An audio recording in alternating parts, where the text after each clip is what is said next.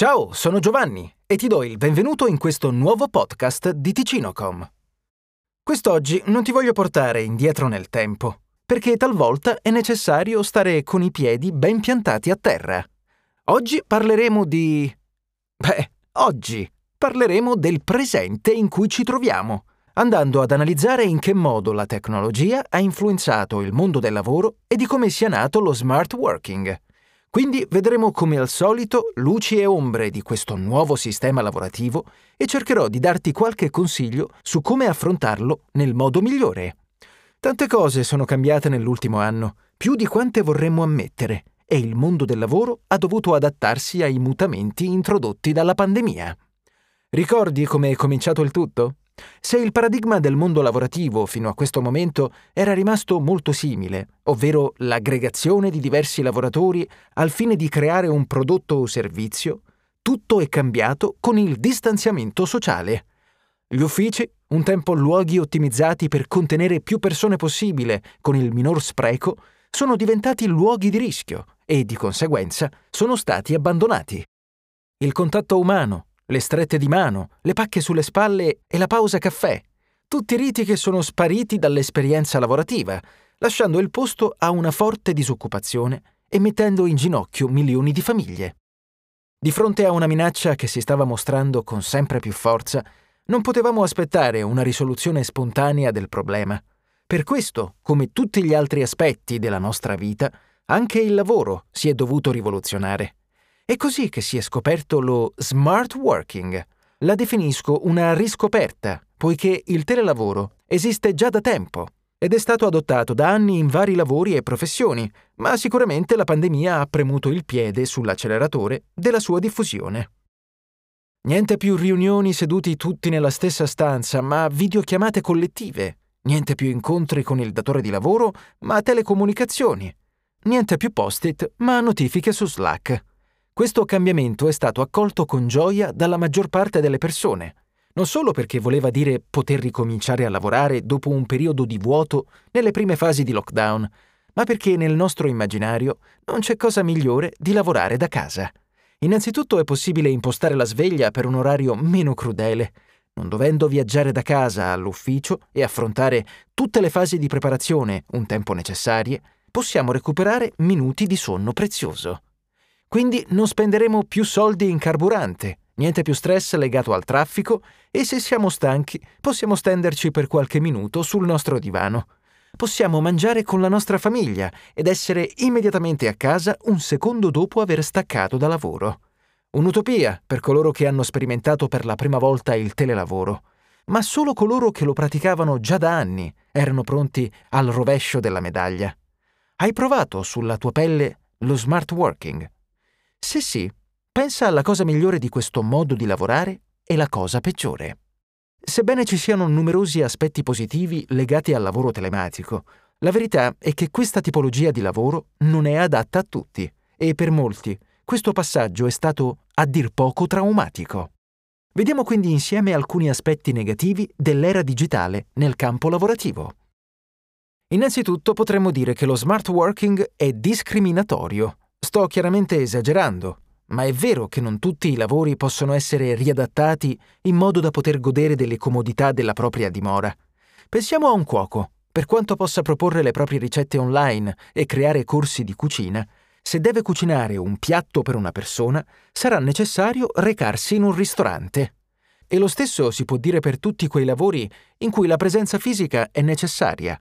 Per quanto la tecnologia abbia fatto passi da gigante, la verità è che oggi non è ancora possibile per un idraulico, ad esempio, aggiustare un tubo senza recarsi alla casa del cliente. Naturalmente questa in sé non è una problematica. Non è solo perché alcuni lavori non possono godere dello smart working, allora la pratica è sbagliata. Il problema però si viene a creare quando si è tentato di forzare lo smart working a tutti i dipendenti, a prescindere dalle loro mansioni e dalle loro condizioni a casa. Ecco dove nasce la vera discriminazione. In un ufficio, infatti, i lavoratori hanno accesso ai medesimi strumenti e possono quindi lavorare e produrre risultati in base alle proprie capacità. Ma se la qualità del tuo lavoro comincia a essere condizionata pesantemente dal tuo ambiente lavorativo e ti trovi in competizione con altri, allora la situazione si complica. Lavorare in casa è un sogno, ma come abbiamo imparato a nostre spese, spesso basta niente per trasformarlo in un incubo. Innanzitutto parliamo delle famiglie con figli, soprattutto molto giovani. Per i bambini, vedere i propri genitori in casa, invece che al lavoro, vuol dire sperare in più ore di gioco, vuol dire sperare in più ore di gioco, ed è molto difficile far capire loro che non puoi essere distratto. Ma lo stesso si può dire anche nelle case prive di figli. Nella nostra ci sono mille e una distrazioni ed è molto difficile essere performanti se non siamo abituati a isolarci completamente. Quello che tantissimi lavoratori hanno capito è che gli uffici, un tempo tanto odiati, poiché luoghi di fatica e sudore, in realtà erano ambienti estremamente ottimizzati al fine di far operare le persone al meglio delle loro capacità. Niente bambini che piangono, niente televisione accesa, niente musica a tutto volume e vicini che passano l'aspirapolvere o membri della famiglia che ti chiedono un favore. Il tutto che si traduce in uno svantaggio sia per il datore di lavoro, che si ritrova a pagare la stessa cifra al dipendente, ottenendo di fatto un risultato minore, sia per il dipendente che è costretto, per cause fuori dal suo controllo, a produrre di meno e attirare le ire di chi lo ha assunto.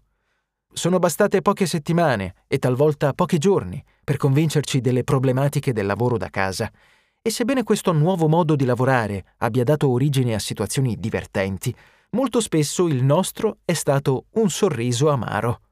Ne è un esempio la moda che abbiamo visto delle reazioni dei nostri animali domestici alla nostra improvvisa presenza in casa. Il web si è popolato di video di cani e gatti spaesati dall'averci sempre attorno, sebbene la novità sia sempre stata ben accolta dai nostri amici a quattro zampe. Ma la problematica maggiore non è il rendimento sul lavoro e neanche l'essere distratti dal nostro cane. È la salute mentale il più grande campanello d'allarme dell'ultimo anno. Fermiamoci un attimo e ti chiedo, come stai? Come te la cavi dopo un anno così difficile? Se ti senti fragile, non fartene una colpa. È un male comune che attanaglia la nostra società. La salute mentale è un tabù che si sta sciogliendo nel corso degli ultimi anni, con sempre più persone che fortunatamente scelgono di valorizzare la propria mente e vivere in un periodo di incertezze come quello in cui ancora ci troviamo sicuramente non aiuta. In che modo lo smart working può danneggiare il nostro già fragile equilibrio? Escludendo le liti familiari che possono generarsi durante l'orario di lavoro, ci sono due grandi svantaggi nel lavorare da casa.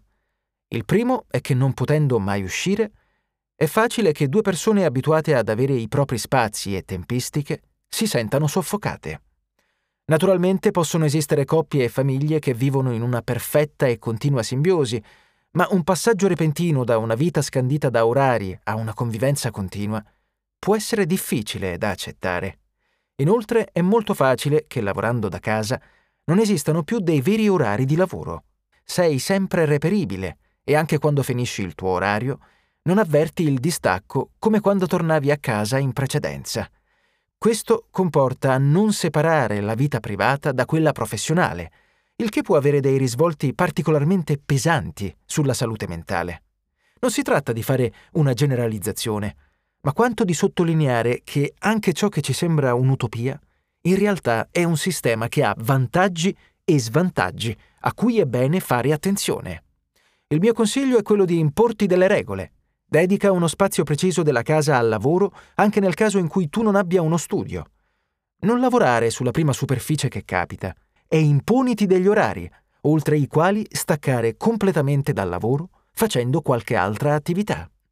Non possiamo prevedere in che modo il futuro condizionerà il lavoro, se lo smart working tornerà ad avere la sua posizione di nicchia come un tempo o se verrà adottato completamente dai nuovi ambienti lavorativi. Ma è necessario cominciare a pensare che questa situazione potrebbe rimanere anche in futuro. Occorre quindi muoversi in modo che la situazione lavorativa in casa sia sempre ideale e non ci penalizzi a livello mentale.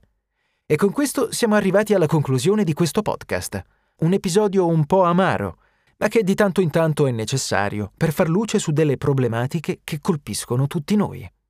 Ti aspetto la prossima settimana con un nuovo capitolo e ti invito a visitare la sezione community di ticino.com per scoprire tutti i nostri appuntamenti con nuovi contenuti sul mondo della tecnologia.